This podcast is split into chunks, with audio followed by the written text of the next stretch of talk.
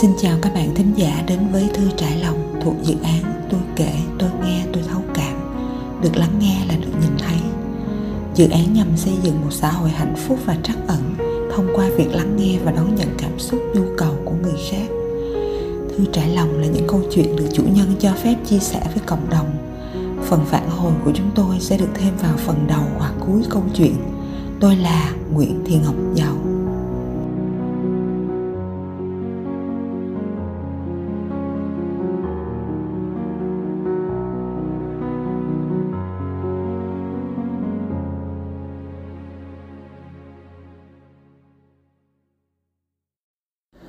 Thư trải lòng hôm nay giờ muốn gửi đến các bạn một câu chuyện có thật.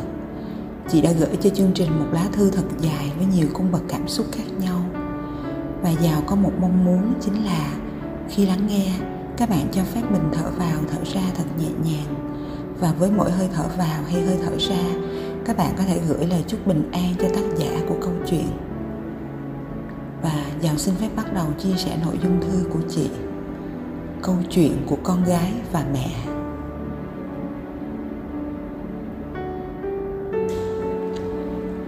Mẹ nói tôi khác với những đứa trẻ khác.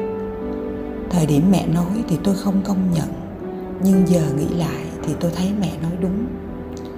Tôi thường hay bị mẹ la mắng hoặc đánh vì tính tôi ương ngạnh, hay cãi và thích làm theo cách của riêng mình. Tôi rất sợ phải nghe những ngôn từ của mẹ đã từng nói với tôi, nó như những mũi dao đâm vào trái tim tôi. Mẹ nói tôi là đứa vô ơn uổng công mẹ sinh ra tôi. Mẹ nói tôi là sai lầm của mẹ, là tôi không được ba tôi thừa nhận từ khi mới sinh. Tôi chỉ cảm nhận là ba rất thương tôi, và ai cũng nói mặt tôi giống hệt ba và bà nội.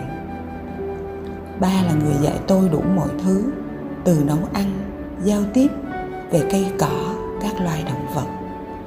Có gì tôi cũng tâm sự hết với ba mẹ nói mẹ sai lầm vì không dạy con để ba con dạy nên con mới thành ra như vậy. Ý mẹ là tôi đối xử tệ với mẹ, thường xuyên cãi và phản ứng với những lời mẹ nói.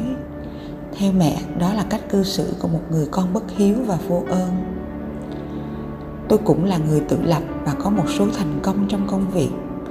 Mẹ cũng từng hãnh diện khi tôi thành công nhưng đôi khi lại thổi phồng nó lên quá mức, làm tôi trở nên bối rối khi bị người khác hỏi lại. Nhưng tôi cũng đã có nhiều sai lầm trong hôn nhân và kinh doanh, khiến mẹ thấy tôi cần phải được kiểm soát và dạy dỗ. Cái chính là tư tưởng của tôi và mẹ hoàn toàn đối lập. Mẹ nói rằng xã hội rất ít người tốt và mẹ nghi ngờ mọi thứ, trong khi tôi lại tin rằng xã hội có nhiều người tốt và đôi khi tôi không nghi ngờ mọi thứ mà luôn nhìn mọi thứ với hai mặt của nó, mặt tốt và xấu. Nhưng tôi tin vào những điều tốt đẹp. Thực tế là tôi đã có lúc đặt niềm tin không đúng người. Mẹ là một người kinh doanh rất giỏi và thành công. Khi tranh cãi với tôi, mẹ như đang trên thương trường, dùng mọi cách đánh gục đối phương. Mẹ dường như hiểu rõ điểm yếu của tôi. Mẹ luôn biết dùng những từ ngữ khiến tôi gục ngã tôi đã nhiều lần phát điên và cầu xin mẹ đừng nói nữa. Nhưng mẹ thường phải nói cho hết những gì mình muốn nói thì mới dừng. Mẹ đã từng từ chối tôi khi tôi đau khổ nhất. Tôi chưa có cơ hội thấy một người mẹ như trong phim ở ngoài đời thực vài người mẹ xung quanh tôi cũng lạnh lùng với con như vậy. Mẹ chồng cũ của tôi, mẹ của con trai anh ấy. Nên tôi chấp nhận mẹ mình cũng như vậy tôi còn may mắn hơn là được mẹ chăm lo đầy đủ về mọi thứ. Mẹ tôi thường thể hiện tình cảm bằng cho tiền. Còn cuộc sống hàng ngày thì luôn muốn tôi làm theo ý mẹ. Vì mẹ nói là mẹ hy sinh cả đời vì tôi và luôn muốn làm điều tốt nhất cho tôi. Tôi biết ơn mẹ về điều đó, nhưng tôi cảm thấy ngột ngạt với sự kiểm soát của mẹ lên cuộc sống của tôi. Tôi tránh gặp mẹ vì tôi cảm nhận nguồn năng lượng xấu ấy ảnh hưởng đến tôi, khiến tôi mệt mỏi cả ngày dù mẹ không nói chuyện gì liên quan đến tôi, vì mẹ luôn tìm thấy nhiều điều xấu và tiêu cực ở mọi thứ. Tôi đã có lúc đối xử với con gái mình như mình đã từng được mẹ đối xử. Con gái tôi rời tôi và tôi nhận ra đó là điều đau đớn nhất mà tôi từng trải qua. Tôi ý thức được tình cảm của người mẹ có ảnh hưởng đến cả cuộc đời con gái như thế nào. Lúc trước, tôi đã làm mọi cách để mẹ thương tôi ngay cả xin lỗi mẹ khi tôi thấy mình không hề sai. Tôi nói lời yêu mẹ, tôi ôm mẹ. Lúc mà vừa ý mẹ thì mẹ trả lời là yêu tôi. Không thì chỉ nhận lại sự im lặng hoặc mẹ thương con lắm mà con toàn làm mất mặt mẹ trước người giúp việc. Hoặc mẹ đẩy tôi ra, hoặc không có phản ứng gì khi tôi ôm mẹ. Nhưng giờ tôi quyết định không làm vậy nữa. Dần dần, tôi học giảm bớt sự phán xét bản thân, tha thứ cho những lỗi lầm của mình tôi đã đừng đau khổ và dằn vặt bản thân rất nhiều. Vì tôi thấy mình toàn làm những điều sai. Tôi học lắng nghe nhu cầu bản thân và nhu cầu người khác. Tôi cũng tìm cách đáp ứng nhu cầu của bản thân và coi nó cũng quan trọng tương đương nhu cầu của người khác. Tôi thôi tìm kiếm tình thương của mẹ bởi nó luôn làm cho tôi đau đớn. Tôi muốn nhu cầu bản thân mình cũng được đáp ứng, nhu cầu được bình an và làm những điều mình thích và ý nghĩa đối với mình giờ mỗi ngày tôi sống là khám phá ra bên trong bản thân tôi và thế giới bên ngoài. Tôi dễ cảm thấy vui và hạnh phúc vì những điều nhỏ bé. Tôi cảm thấy ung dung tự tại một mình trong nhà. Và ngay thời điểm được hỏi, tôi không có cảm giác thương mẹ. Tôi xin lỗi vì cảm giác này. Tôi giải thích sự xin lỗi vì tôi đã không theo những điều thông thường. Có đứa con nào mà lại nói không thương mẹ mình? Nhưng tôi không cảm thấy bị dằn vặt vì tôi nghĩ mình đã cố gắng hết sức. Giờ tôi chỉ tìm cách làm cho mẹ vui và cố gắng không làm tổn thương mẹ, bởi tôi đã tìm thấy sự bình an trong tâm khi không có mẹ. Tôi đã chứng kiến bà ngoại đối xử với mẹ tôi còn tàn nhẫn hơn mẹ đối xử với tôi. Chắc có lẽ vậy mà mẹ không thoát ra được vòng lặp ấy. Tôi thông cảm cho mẹ, nhưng tình cảm trong tôi đối với mẹ đã nguội lạnh lâu rồi. Tôi đã từng giận mẹ, trách mẹ nhiều lắm tôi cũng từng giải thích và chờ mong để mẹ hiểu tôi hơn, nhưng giờ thì chỉ còn là khoảng không trống rỗng. Tôi tự hỏi phải chăng trái tim tôi đã đóng cửa hay không dám yêu thương? Tôi cần thêm thời gian để trả lời câu hỏi này. Tôi thấy mình vẫn rung động trước cảnh đẹp, trước nụ cười của con gái tôi, nhưng không nhớ con da giết hay đau khổ nếu con vô tình làm tổn thương mình. Qua nhiều trải nghiệm bản thân tôi thấy tôi chấp nhận được mọi vật luôn biến đổi không ngừng. Tình thương cũng vậy. Tôi thấy mình như một mặt hồ. Tôi sống ở hiện tại, không mong chờ được yêu thương. Tôi chấp nhận tình thương có thể đến rồi đi. Tôi chấp nhận người thân, mẹ, con gái, em gái, bạn trai như họ vốn là. Cảm ơn bạn, người lắng nghe. Tôi có thể trải ra nỗi lòng của mình và tôi trở nên nhẹ nhõm.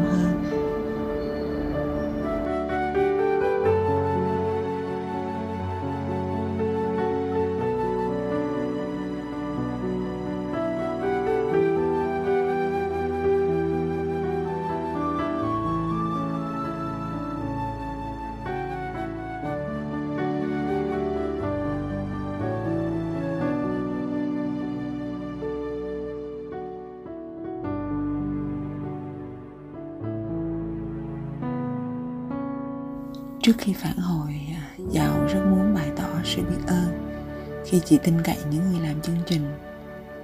Giàu biết không dễ để chị có thể viết xuống tất cả những điều này, cũng như câu chuyện đã diễn ra và kéo dài suốt mấy chục năm, nên không dễ để chị có thể kể lại mọi chuyện theo một trình tự về thời gian. Và qua những gì chị kể, Giàu cảm nhận sự đan xen của quá khứ và hiện tại của yêu thương và hận giận, của khao khát thuộc về và sợ hãi lệ thuộc, của phán xét và thấu cảm, của trách móc và tha thứ. Một lần nữa thì giàu rất cảm ơn chị đã dũng ra cảm viết ra tất cả.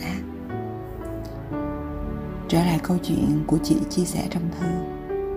Những gì chị kể, chị từng làm với mẹ như ương ngạnh, hay cãi và thích làm theo cách của riêng mình mà không nghe lời dạy dỗ của hay như nhận định của chị chị và mẹ hoàn toàn đối lập. Mẹ nói rằng xã hội rất ít người tốt và mẹ nghi ngờ mọi thứ, trong khi chị lại tin rằng xã hội có nhiều người tốt. Và đôi khi chị không nghi ngờ mọi thứ mà luôn nhìn mọi thứ với hai mặt của nó, tốt và xấu. Và chị tin vào những điều tốt đẹp.